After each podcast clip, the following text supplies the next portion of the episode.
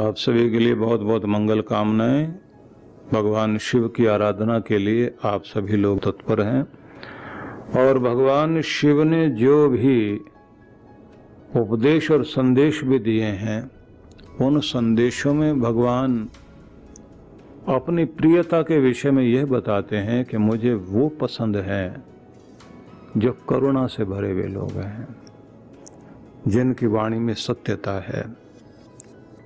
जो प्रेम से युक्त हैं, जिनके अंदर सहन शक्ति है, अंदर और बाहर से जो लोग सरल हैं, जो अपने गुरु की सेवा करते हैं और अपने बड़ों का मान करते हैं, क्योंकि भगवान शिव बड़ों के सम्मान को बहुत महत्व देते हैं। गणपति ने भी भगवान से जो आशीर्वाद पाया माता पिता से, अग्र पूजा का वो तभी मिला जब उन्होंने अपना संसार अपने माँ बाप के चरणों में ढूंढा, क्योंकि उनके भाई कार्तिकेय तो पूरे संसार की यात्रा पर निकल गए थे परिक्रमा करने के लिए, पूरे ब्रह्मांड की यात्रा कर रहे थे।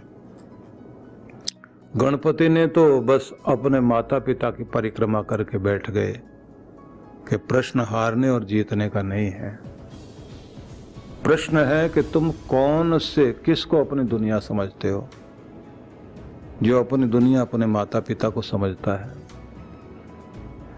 उसी को यह अधिकार मिला कि सारी पूजा में सबसे पहले तुम्हारा ही नाम लिया जाएगा और तुम्हारे कारण ही विघ्न टरेंगे और तुम्हारे नाम लेते ही दो चीज़ें आएँगे, शुभ और लाभ। शुभ होना और अच्छा परिणाम प्राप्त करना।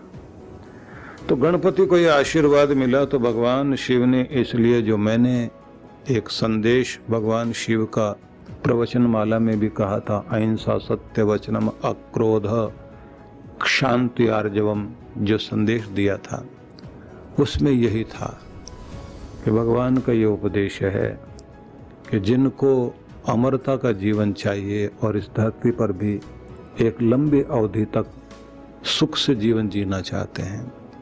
शिव का आशीर्वाद तब मिले जब वो हिंसक नहीं अहिंसक हों।